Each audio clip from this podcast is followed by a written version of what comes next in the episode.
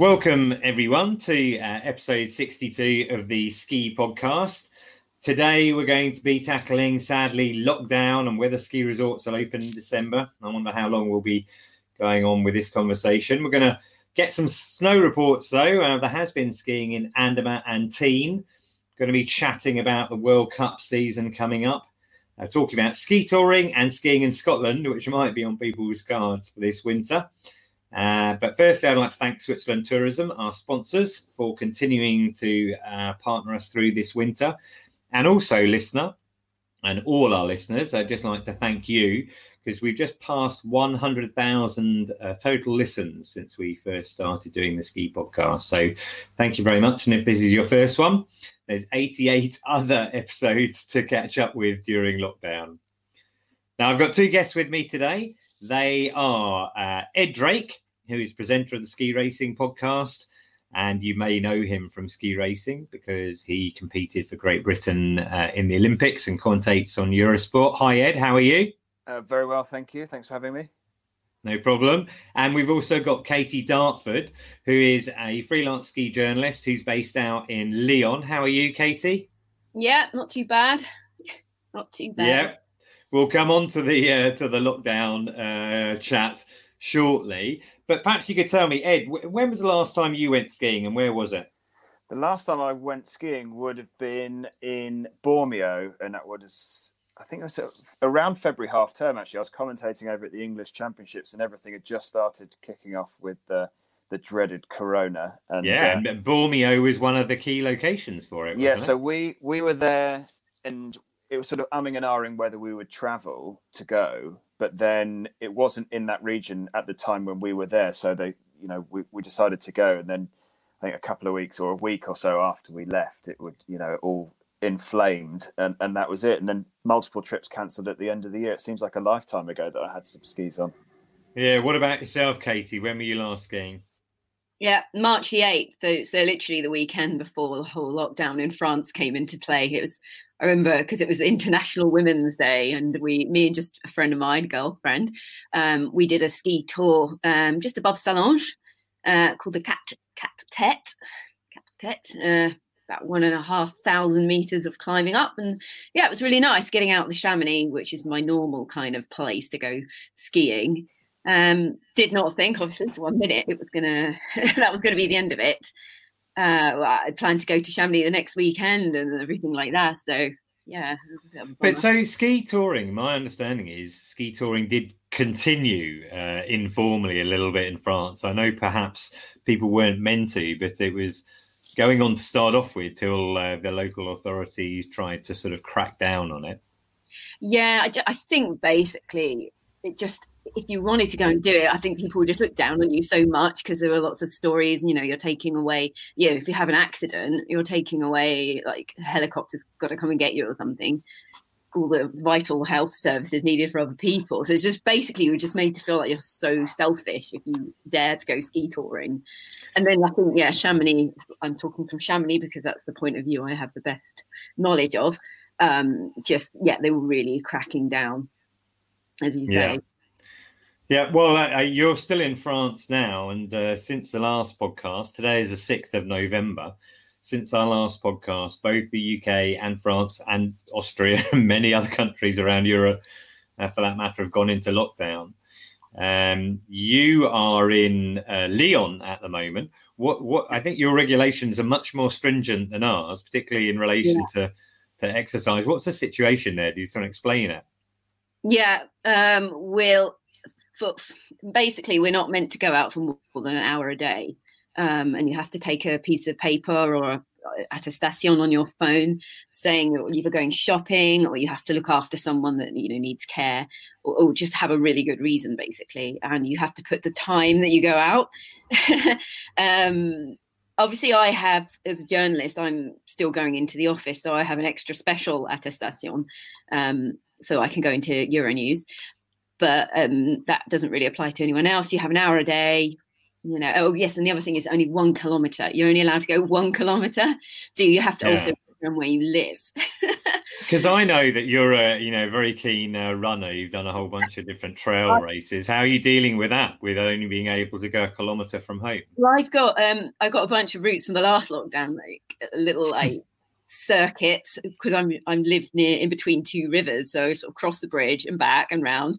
And also there's quite a few hills up to Cathedral and another little hill, so I just tend to do a couple of circuits up there just to try and get the kind of climbing that I don't get norm, like when I'm in Chamonix. Obviously you've got thousands of meters of climbing, and you replicate that here very well, but that's it really. I probably do push the 1k boundary a little bit, to be honest, but not by much. Yeah, well, hopefully no one from the prefecture is listening to this podcast. Rather. And so, France, UK are in lockdown. There has been some skiing. Cervinia opened. I don't know, Ed, did you see those photos? Cervinia was open for a couple of days, I think. Did you see the photos that led to its quick closure? Yeah, the lift queue lines and stuff. I think I saw those. Yeah. Pictures you're talking about. Yeah, exactly. Everybody jumped as soon as that opened. Green light was bound to happen. It was bound to happen. When you think about it, there have been other resorts that have been open for quite some time. Zermatt, Saas-Fee, Austrian glaciers. They perhaps should have anticipated that the general public might turn up in big numbers, because my understanding is that it looks really bad, but there's this huge snake. I'll post a copy of the photo in the show notes.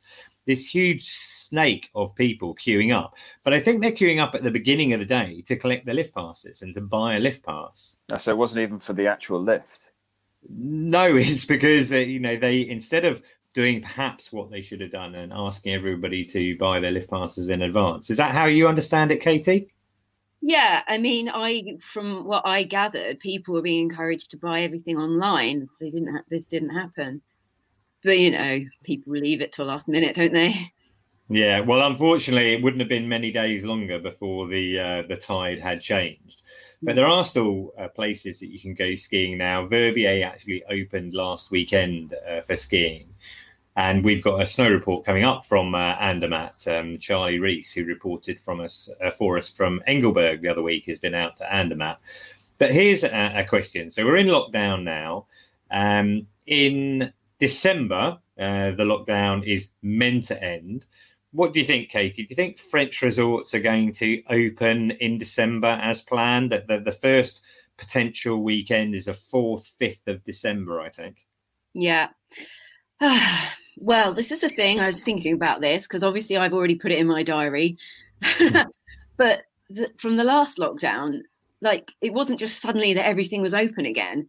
We could only travel 100 kilometres outside our home. So that's great for anyone that lives 100 kilometres near a ski resort. But I really think they're only going to get local people and that's it.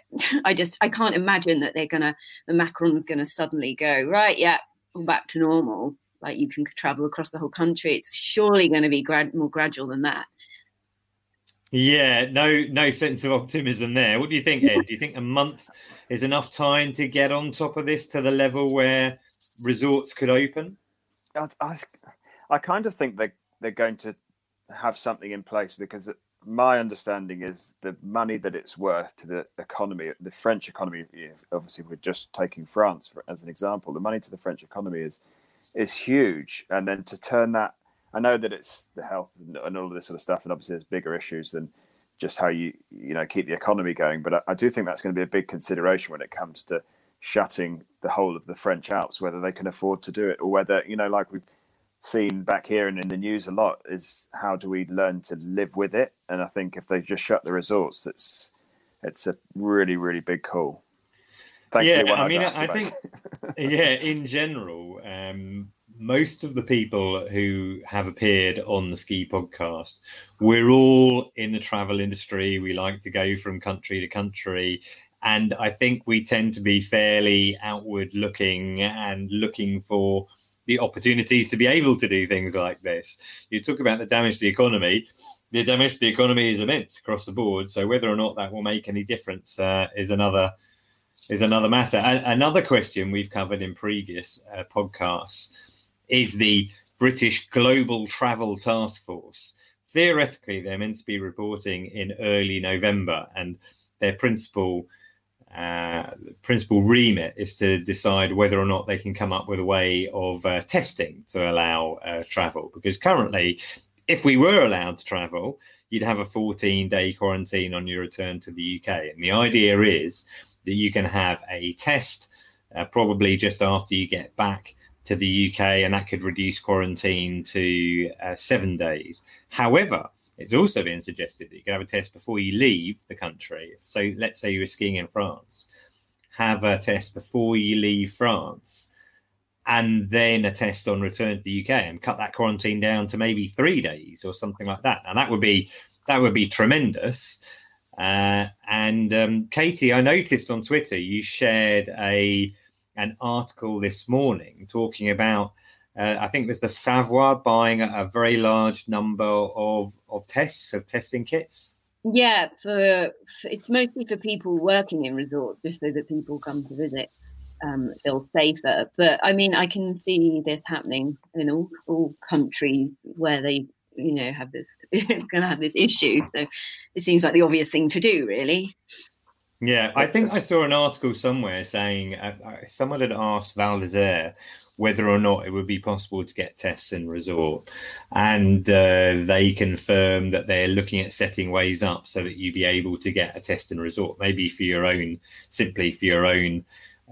knowledge. If you were having any symptoms, you want to be able to do it. Got any thoughts on the quarantine side of things, Ed? I think the rapid tests that they are now rolling out through sort of continental Europe are going to be game changers in terms of travel. I know from the ski racing side of it, the World Cup Tour, they have before you turn up to each World Cup, you have to have had a negative test within, I think it's the last 24, could be 48. I can't remember exactly off the top of my head.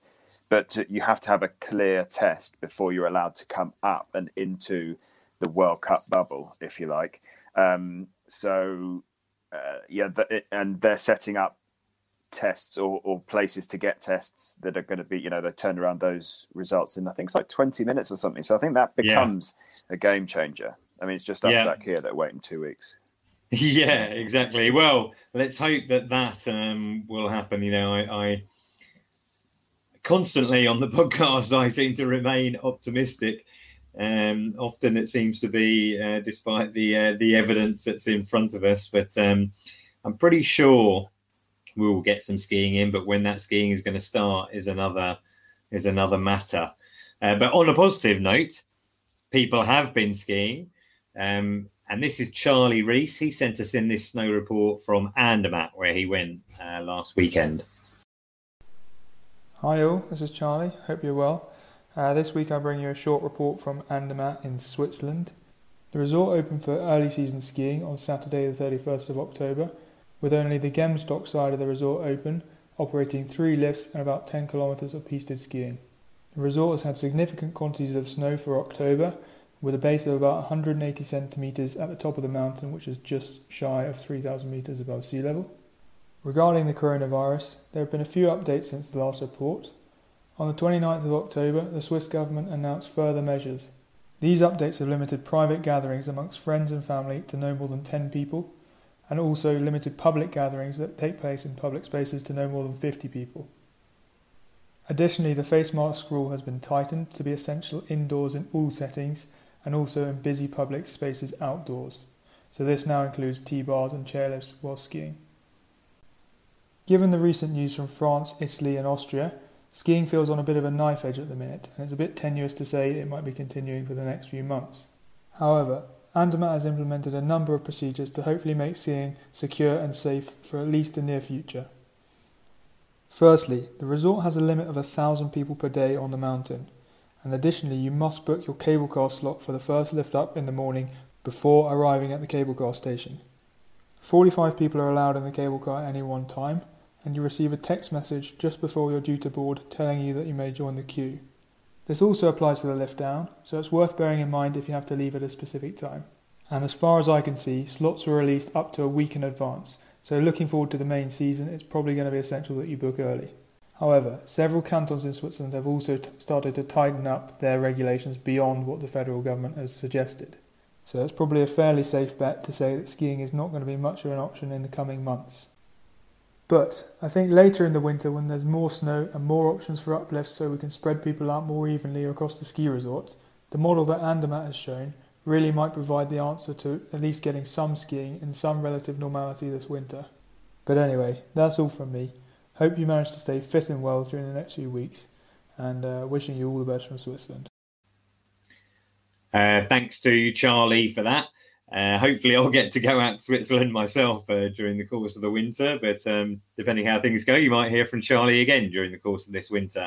And Alex, who was on the podcast episode 61 last time round, he mentioned to us that he was going to go over to Tignes. He sent us this short snow report from Tignes. Hi Ian, this is Alex from 150 Days of the Winter with my snow report from Tignes on the 28th of October. After a week's delay, I finally made it to Tignes with a forecast of a 50-50 chance of sunshine.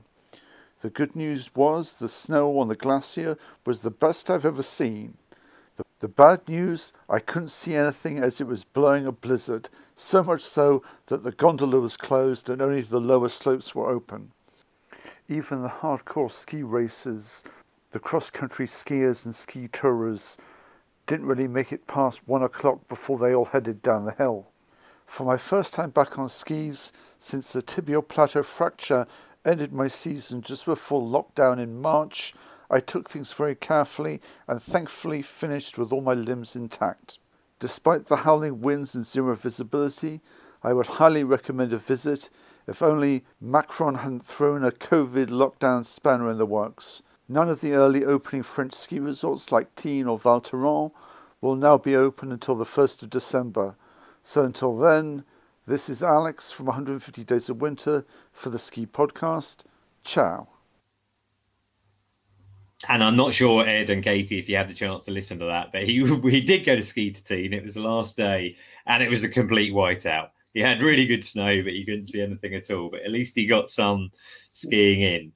Alex does live in Courchevel, and that leads us onto the World Cup, because Courchevel is due to host a ladies' World Cup race in December, as is Val d'Isère. But let's start off by saying I noticed that Lech were due to hold a race, and they've already deferred that. It was going to be going on next weekend, I think. And snow conditions mean that they're shifting that to later in November. Was that a surprise? It was very early on to schedule a race. Well, we've had the opening World Cup of the season already, which was up in Solden in Austria, yeah. But that's up on the glacier. So they got that one away, I think, a couple of weeks ago, which is always the curtain raiser. This Lech Zers race has been a new addition to the calendar. It was supposed to be a parallel race, head-to-head. Men's and women's race on a week Friday, so the 13th and 14th. Yeah, they shifted it back a fortnight.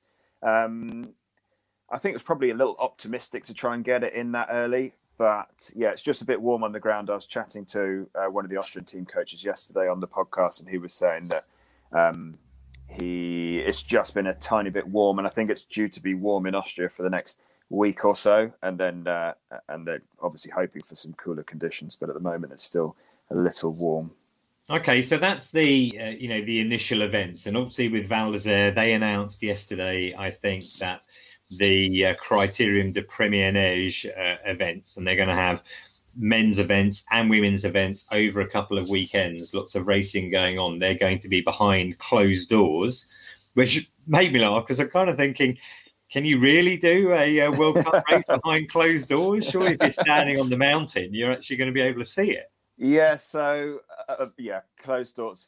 I think that's one of those that they basically all they're doing is they've planned to have no fans. So there's no stadium tickets available. There's no stadiums. There's no organised sort of sponsor events that they would normally have throughout the whole of the World Cup season. So basically what they're saying is, obviously, if you're there and the World Cup's there, they can't stop you coming and standing by the side of it, watching what's going on. But they're not actually sort of selling tickets like they would do. So it's going to be a slightly different feel to the season. We had the head of the Men's World Cup, and he said that they spent a lot of time trying to plan all this stuff in. And he said if we get through half of the season and all of a sudden there, you know, stuff changes, let's fingers crossed that it does, then they can add fans in. But the whole of the winter they've planned to have without sort of these ticketed spectator. Okay, so even before Val d'Isère had announced this, this was essentially the plan for World Cup racing this winter anyway. Yeah, they made the call back in, when did I speak to him? Would have been mid-October, no, early October maybe. So that had been the plan from the outset. Fizz employed a COVID expert, and because they cancelled all the North America trips they were supposed to. Normally, some of the first races are over in Canada and then in America, and that got pulled. The pin got pulled on that, I think, in September, just because obviously that amount of travel was highly unlikely, and obviously it's turned out to be the absolute correct decision. So, in relation to the athletes themselves, then, are there restrictions on their ability to travel? Will all of the skiers be able to be at each race they want to? So how Fizz have done it, they're doing these tests before every single World Cup, and the calendar has changed from the normal calendar to the COVID calendar. And basically they've just tried to limit the amount of long distance travel that they're doing. And they're also trying to split, because in World Cup, I'm sure lots of listeners already know, but you have your tech events, which are more slalom and giant slalom, and then you have your speed events, which are super G and downhill, and they tend to be skied by different athletes, not always, but tend to. And so they tried to keep those tours separate as well. So you're really limiting the amount of crossover you have between not only men's and women's, but tech and speed athletes. So they've tried to sort of make the calendar as separated as possible. But there's tests before every one. If you bring back a positive test, you're not allowed to race. And I think that goes for anyone within your direct coaching team. So if one of your coaches has it, I don't think you're allowed to travel until you've produced a clear test. So it's going to be quite tricky. And obviously the implications of that is, you know, in January, as an example, I think there are 9 slaloms, which is pretty unheard of in terms of they've compacted stuff, obviously, because if they're in one resort, they're going to try and get a few more races off than normally, where you just bounce from resort to resort. So they're obviously trying to limit the amount of travel. But if you have a positive test, that means then you can't race for, at the moment, I think it's 10 days or so, or you get another test in a few days' time after that until you produce this clear test. But it means that you could miss sort of 4 or 5 races, which that's half a slalom calendar if you're Dave Ryding. Yeah, I mean, that's a challenge in itself. What about training at the moment? How are athletes going about their training? I met Dave Ryding out in Saas-Fee in the summer, and I think he told me at the time he was planning to base himself there the whole time. I'm thinking Saas-Fee is probably still open, but what's the situation with Italian? I think Austrian resorts are closed, but maybe you can still train there if you're a racer. Yeah, so I think most, again, sort of continental Europe are taking a similar stance to professional sports. So if you're a professional athlete, you are allowed to continue to train. But what's tricky with that is, because obviously there's no tourism, a lot of the resorts aren't open. So you've got athletes that are allowed to train, and the Brits are grouped in with that. And you know, so they're allowed to be out skiing in Austria and the likes at the moment. But to find a resort that's open, that's got space, that other ski teams aren't already at, has been really, really tricky. So yeah, they're allowed to ski at the moment, but there's nowhere open. Right. Okay. And they're allowed to ski, so they'd have to use skidoos to get themselves back to the slope every time. Yeah. So it depends. Luckily, in places like Austria, they're, you know, it's not sort of similar to France, and a lot of it isn't similar to France. We have these huge, great big infrastructures of ski lifts and connectivity and stuff like that. And Austria tends to have, a few more sort of single hill runs with a T-bar or a pommer or something like that, and a bit more isolated in terms of that. So in theory, it's easier. So some of those are open, but yeah, a lot of the time they're skiing up on skidoos and organising that themselves. But yeah, like I said, because there are not many places open, you're bottlenecking all these athletes into only a few little places. So that's another sort of a hurdle. Yeah, because when I went out to skied in Zermatt and Saas-Fee in July, really lucky to get that window in. And most of the people up there were very, very few recreational skiers. Most of the people up there were racers, maybe not necessarily professionals, a lot of the youth teams who were racing as well. But yeah, they all reserve a particular run, a particular piece on the mountain there, a lane, there you go. Thanks for the terminology. Particular lane on the mountain. And you've got to book those a long way in advance, haven't you? Yeah, so, I mean, some of the people that are based there in these resorts, if you're based in Saas-Fee and use it a lot, obviously you have a relationship with the piste chef who, because basically it's down to them, so that they can sort of dish out slots as you like. You go to these, normally you go to these, the coaches meetings, which if you're not in resort, obviously you tell them that you're coming and the first day you want to do giant slalom as an example. And then at the end of the first day, you come up to the coaches meeting where it's a sort of auction. I mean, not for money, but it's like a little auction in terms of you've got all the coaches standing around, you've got the piste chef in the middle of it, and he's shouting out who wants to do what, and you've got to try and make your voice heard in the middle of this melee, saying, yeah, I want to do giant slalom, and there's like 50 other people that are trying to get in front of you to get this lane. Right. But yeah, it's the glaciers normally are very full in the summers because obviously there's limited space in Europe that you can ski all year round.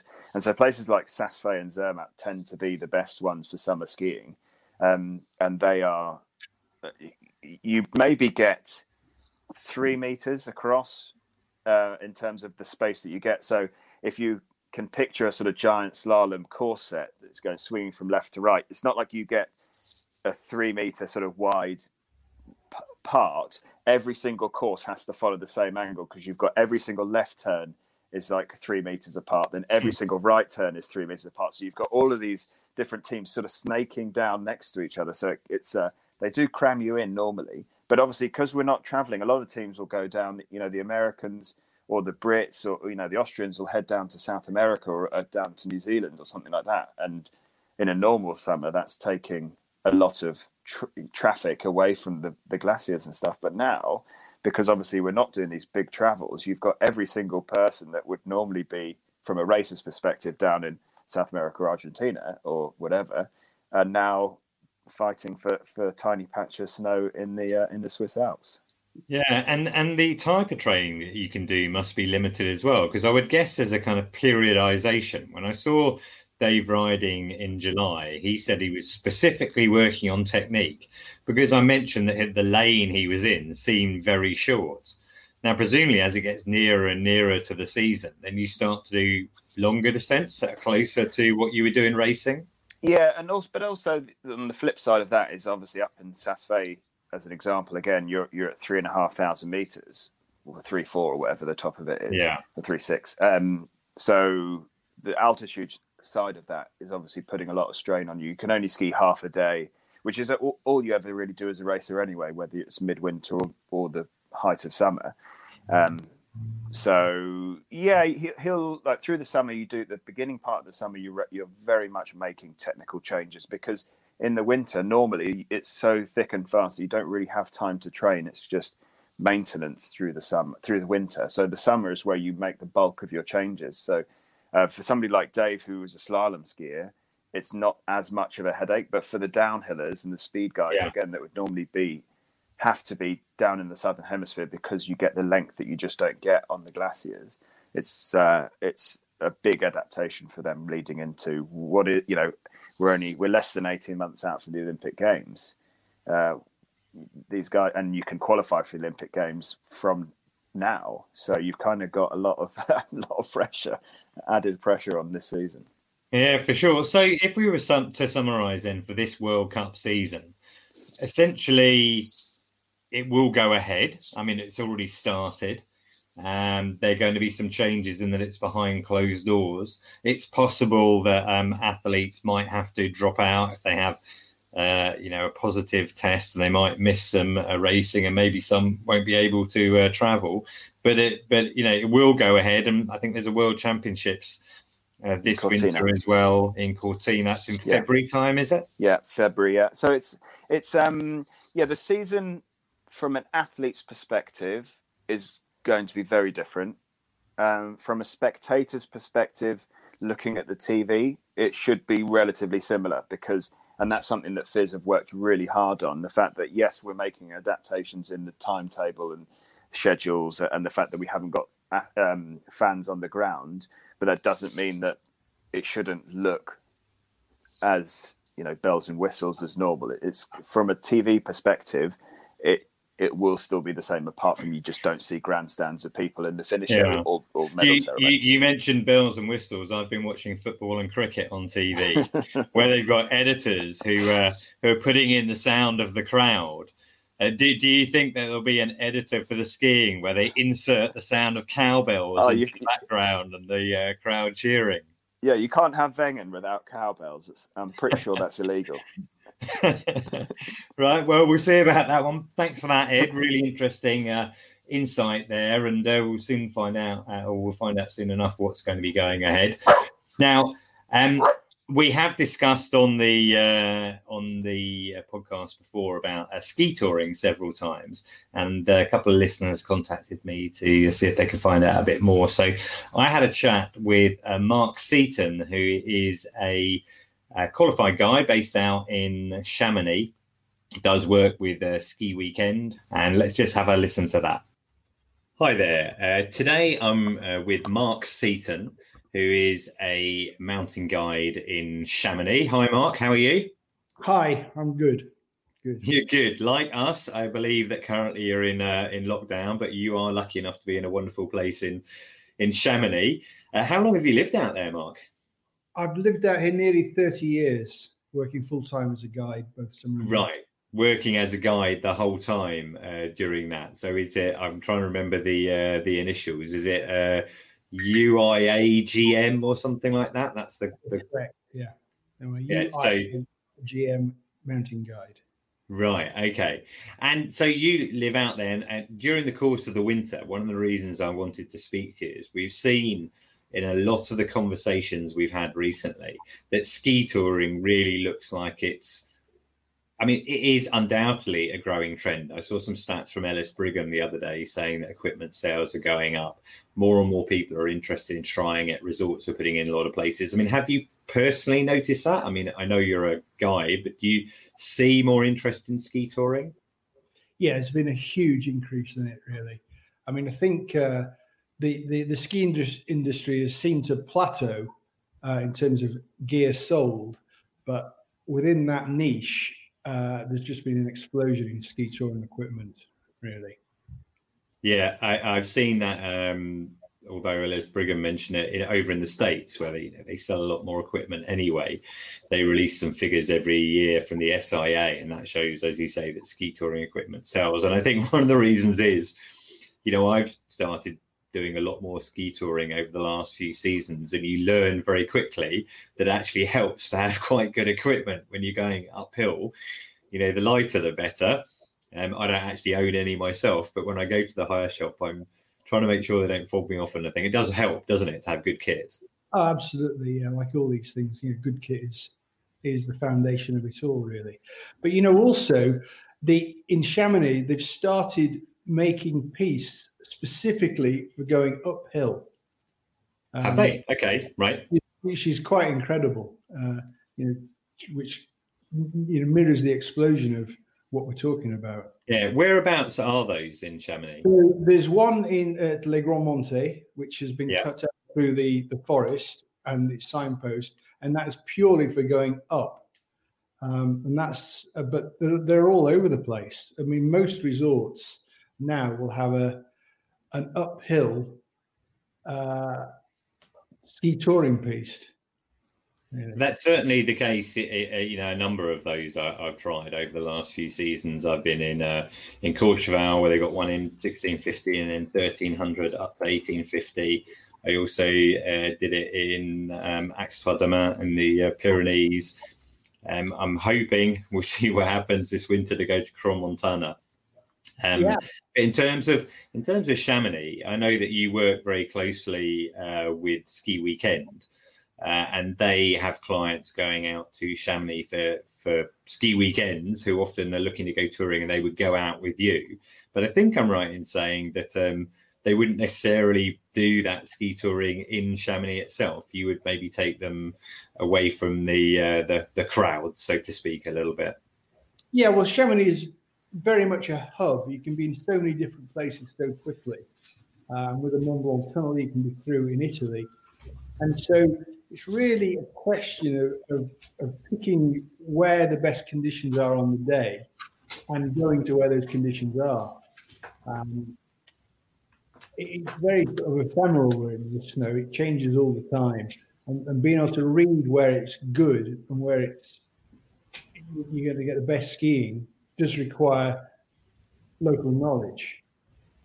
Well, having lived there for 30 years, I'm pretty sure you've got that.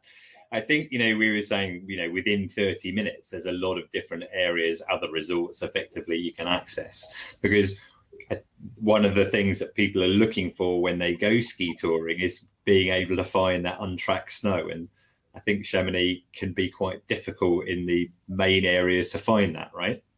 Yeah, that's right. I mean, a lot of it is about going to the type of resorts that you'd never actually hear of. The sort of resorts you phone them up in the morning and you say, what time are you opening? And they say, well, what time can you be there? You know, you can have these resorts to yourself, and that is where you're going to find the best snow. Right. Yeah. Well, that is the inside information. I do recall a couple of years ago, I was in La Grave, and we were looking to, you know, to do some good off-piste skiing in La Grave, and the snow just wasn't good enough. And the guide took us, I think we drove about 10 minutes or something around the corner to this resort that had two lifts, and went up, you know, one of the lifts and then just walked and skied after that. It was just brilliant. Yeah. That's absolutely what it's about, really. Yeah, I think another reason ski touring may be even more popular this season is because people are looking to have some social distancing, and that's almost guaranteed with ski touring. Typically, you might take a lift up to your starting point, but I think this year, if people are trying to avoid that, are there other ways of still being able to go ski touring without ending up in a gondola with people?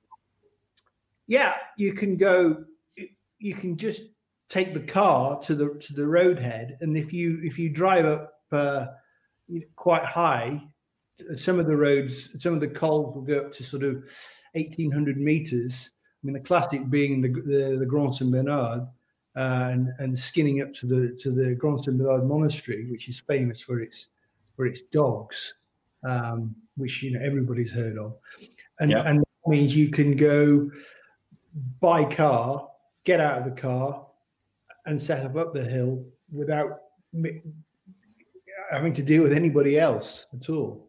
Yeah, well, I think social distancing can be guaranteed, but one of the advantages, as you say, if you can get really close and know the right places to go.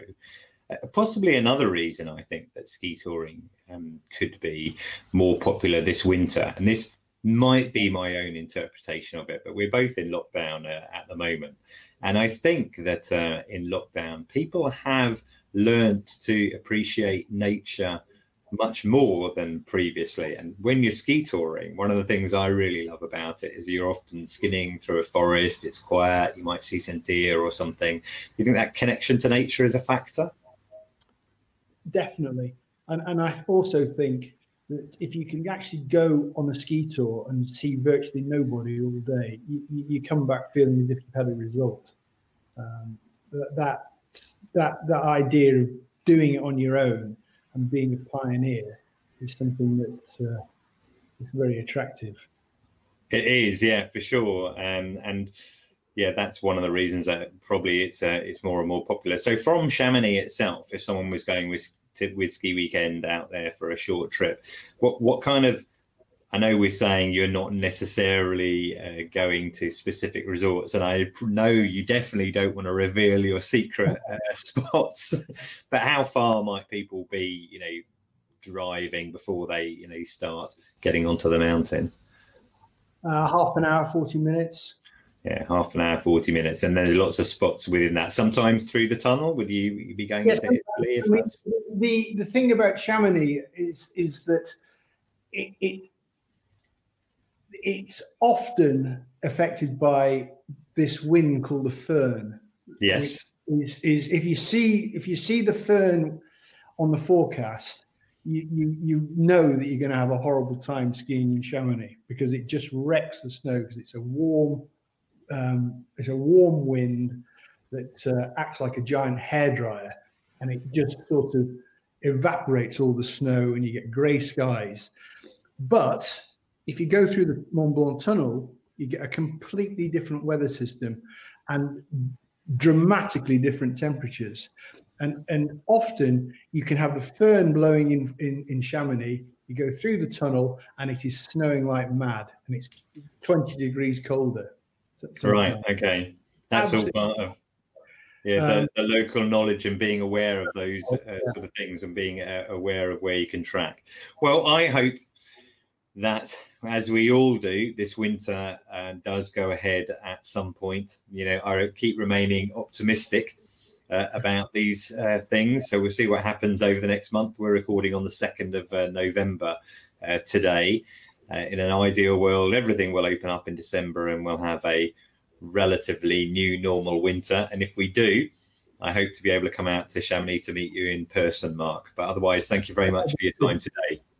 Okay, thank you. And Mark gave us a good insight into it there in the Chamonix area. You might be familiar with some of the routes he mentioned. He didn't go into too many details, Katie, because he didn't want to give away any of his secret stashes. I don't give away the routes that people don't know.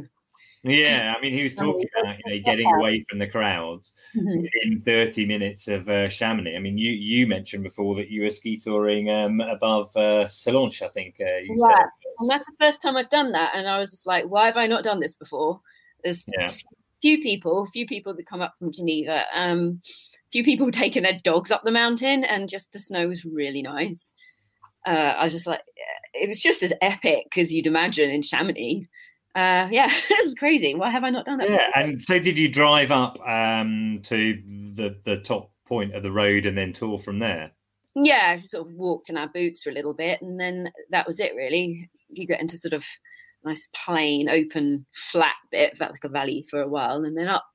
So it was really nice. Yeah, well, I think one of the key points about touring is that, for this winter, you don't have to take any lifts, so you don't have to worry about being in a lift with other people, and you get a bit of social distancing guaranteed on the mountain. You can enjoy nature. Ed, I know you're used to going downhill very fast. Do you ever go uphill very slow or slow? Very slow normally. If I ever go uphill, I do. I haven't done an awful lot. My sort of time on my touring equipment has been very, very limited, but the few times I have done it, I really enjoyed it. I really liked the fact that the mountains are picturesque and sort of they're just so imposing, aren't they? And then to have nobody around you whilst sort of enjoying that is kind of, I don't know, it's awesome. It's an awesome feeling, and I always say I must do more. It's just what it's like with trying to fit stuff in your diary. It can be quite tricky. Yeah, for sure. I mean, it's become part of every trip for me just now, ski touring side of things. Out of interest, I did contact Ellis Brigham and spoke to or got an email from, to be more accurate, Steve Wells, who's their hardware buyer. He wouldn't give me any numbers, but he did tell me that their ski touring equipment sales have gone up significantly over the last few years. Mm-hmm. So that trend is being backed up. I think, if we look at sales of alpine skis, they've kind of plateaued or maybe even gone down slightly. In terms of ski touring equipment, it's definitely on the way up. So I am hoping to go ski touring myself in Scotland in January. And with that in mind, I managed to get in contact with the CEO of Snow Sports Scotland, Trafford Wilson, and we had a little chat earlier this week. I'm delighted to be joined today by Trafford Wilson, who's the CEO for Snow Sports Scotland. How are you, Trafford? I'm very well, thank you. Great. I take it you're in Scotland at the moment, are you? I'm in Edinburgh. in Edinburgh. Excellent. So Scotland is definitely going to be of interest to a lot of British skiers this year. That's the general sense because of all the travel restrictions in relation to Europe. Is that something you're anticipating at Snow Sports Scotland? Yes, it absolutely is, Ian. We've been in contact with a number of resorts over the last few months who have seen a real surge in terms of mountain biking trade in Scotland, and we believe it's because people are either not comfortable travelling at the moment due to COVID, or quite frankly, they're just not permitted to travel. So they're getting their fix in Scotland itself, and we're very hopeful that that translates into a stronger winter season. Right. So already you're seeing, and through the summer months, I guess you saw an increase in the number of mountain bikers. And it seems to me perhaps inevitable that there will be an increase in skiers for this winter. Certainly, there's not a lot of positivity in relation to skiing in Europe. Currently, we're recording this on the 3rd of November, and we're about to start lockdown in England. And they already have lockdown in France and Austria. So we'll see about that. But with that in mind then, Trafford, if you're thinking about more people coming to the Scottish resorts this winter, can we expect to see any changes in resort in relation to how tickets are bought and operationally this winter? Yeah, absolutely. There's a safety video that's going to be posted later this week, actually, and it talks about the key steps that mountain resorts have taken to prepare for the winter season ahead. So sort of the key things that are in that include paying contactless, booking online. There's been enhanced cleaning routines. There's encouragement around wearing masks or buffs in areas where you can't socially distance, etc. So those precautions, I guess, are all in play. Snow sports has been happening or operating as early as July, and that's through our artificial slope network. So there's been some learnings that have been taken through artificial slopes around how they run their business, which we've, of course, encouraged our mountain resorts to consider as well. So look, I think in terms of the season ahead, we're up for it, we're ready, and we're hopeful the snow does what it needs to do, and we can see a lot of skiing happening in Scotland this coming season. Yeah, certainly. We'll come to the snow later. That's interesting about the artificial slopes, because I think you'll be looking to encourage people to buy tickets in advance. And I think we saw, I don't know if you noticed last weekend when Cervinia in Italy opened, it might have been 2 weekends ago now.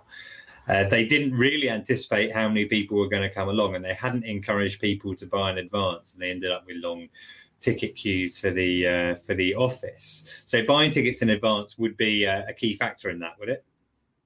Yeah, of course. It helps, allow, I guess, the resorts to have the right level of staffing available.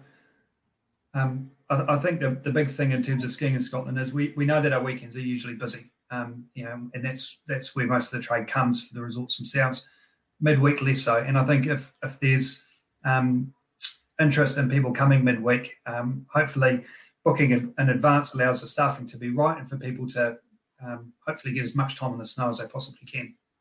So sure, that content planning helps. That makes sense. And what about capacity and potentially capping? I mean, I guess this would apply at weekends.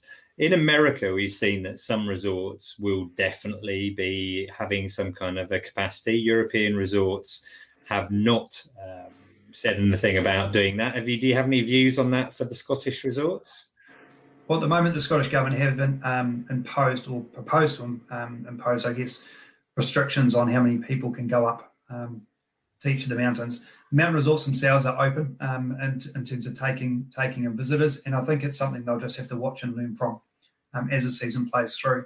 Of course, like I've mentioned, there's going to be your high peak times and weekends, so we'll need to watch that very closely. But equally, if there's midweek skiing, again, we'll just have to watch how people look to consume skiing in Scotland this year.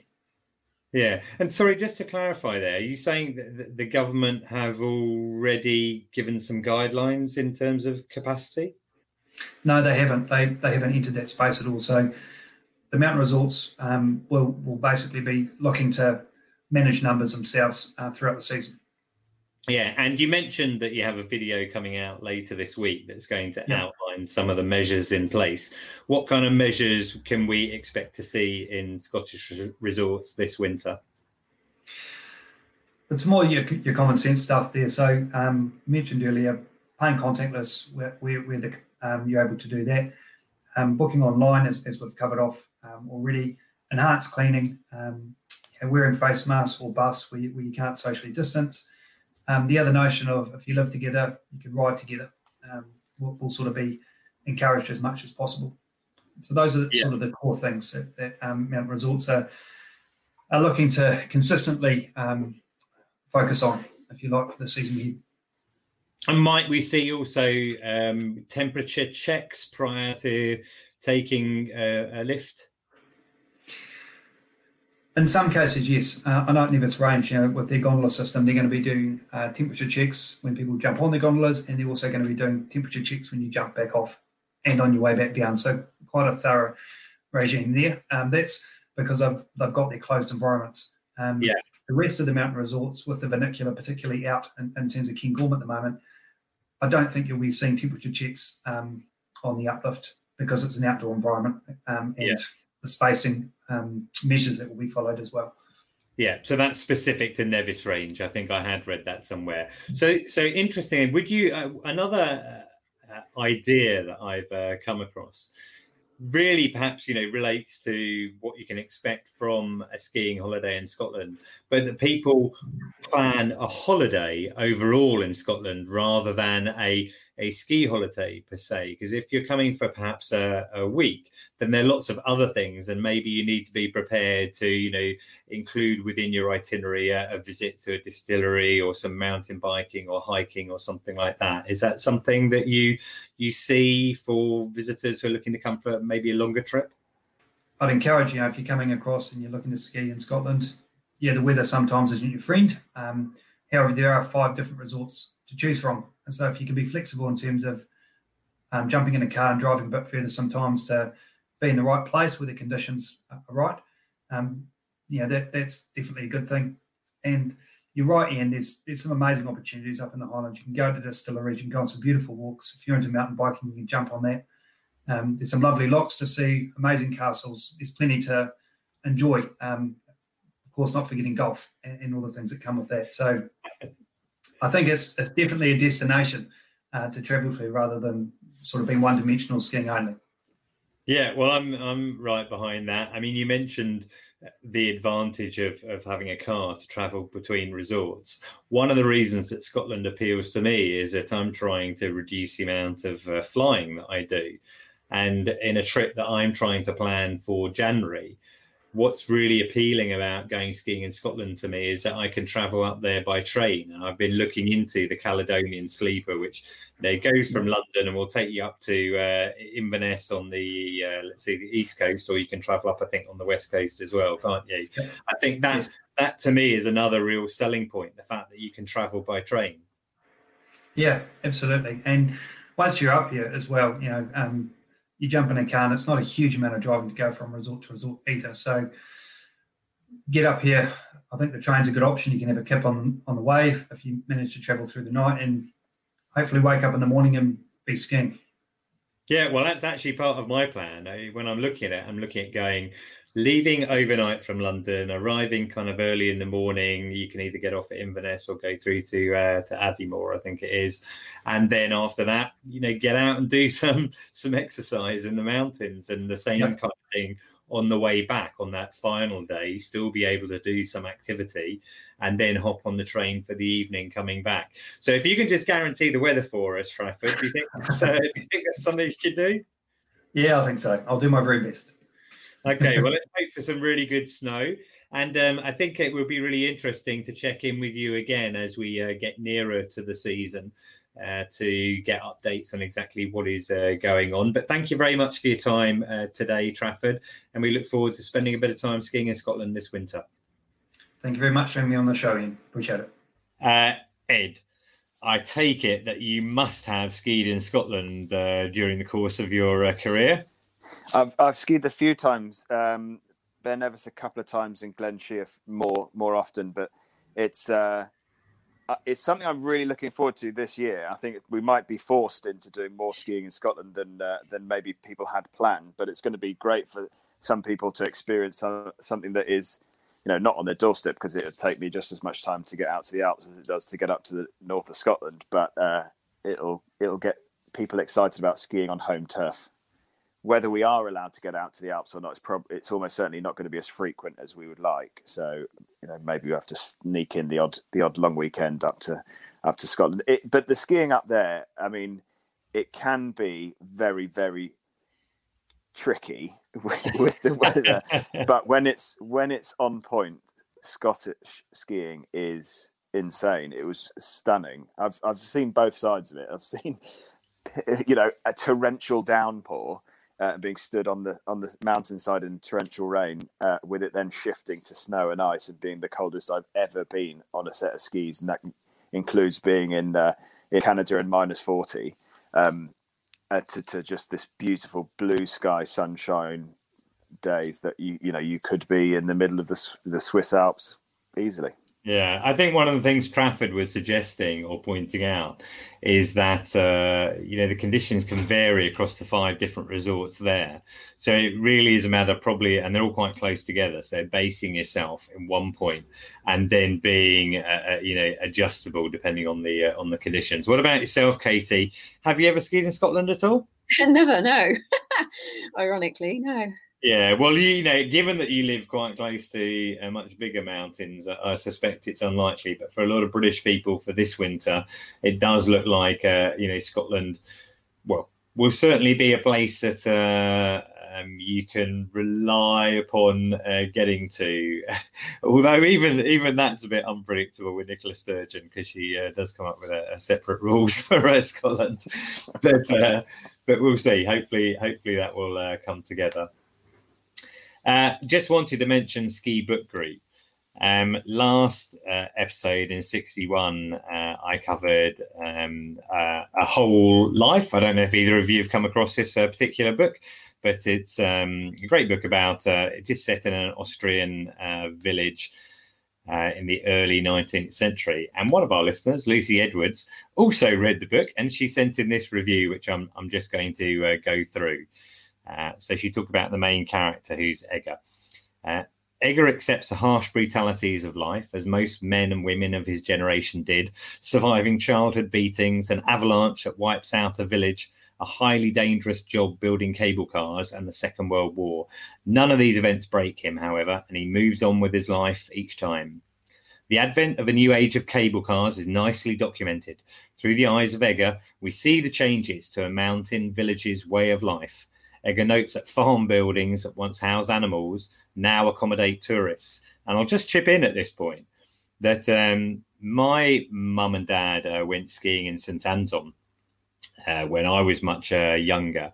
And I went out there a couple of years ago and I wrote an article about it, but I met their host from the place they stayed, a place called House Falk in St. Anton. And it turns out that Richard Falk, who was their ski instructor, was a part-time cowherd, so to speak, and a part-time ski instructor. And all the cows lived in the ground level of the House Falk, this pension where they were staying. And, the guests lived on the first floor. And effectively it worked like central heating. All the cows in there during the winter kept the whole place nice and warm. So literally what she's talking about in the book there, happens happened in real life. She also says, I'd have perhaps liked to heard his voice. Maybe in the short novella format, this dialogue wasn't possible. In any case, the charm of the book lies in its powerful descriptions, especially of the mountain landscape. It's a good read for anyone who loves Central Europe and the mountains in summer and winter. So I really appreciate that, Lucy. And if anyone else wants to send in their reviews, they're very welcome.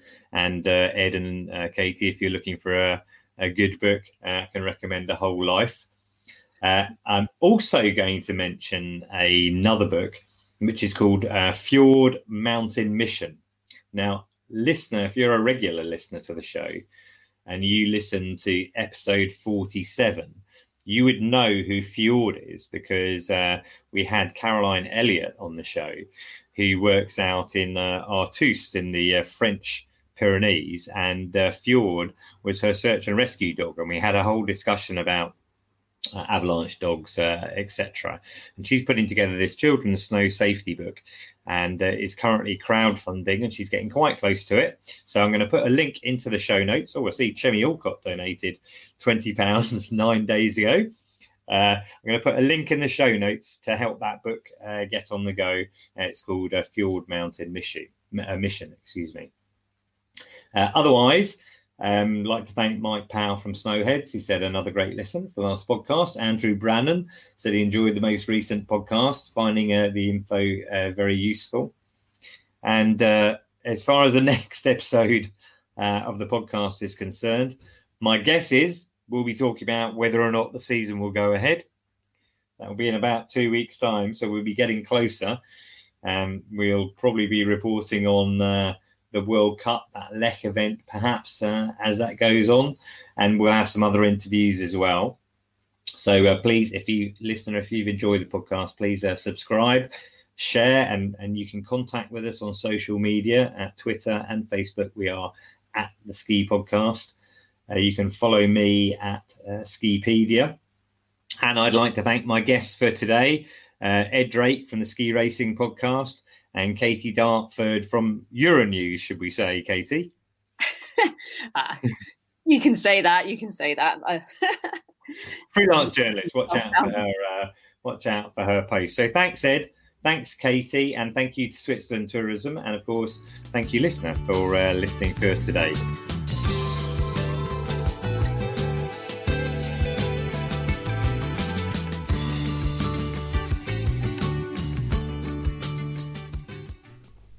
Hi there, listener. Ian here. I just wanted to let you know that you can now support the Ski Podcast at buymeacoffee.com.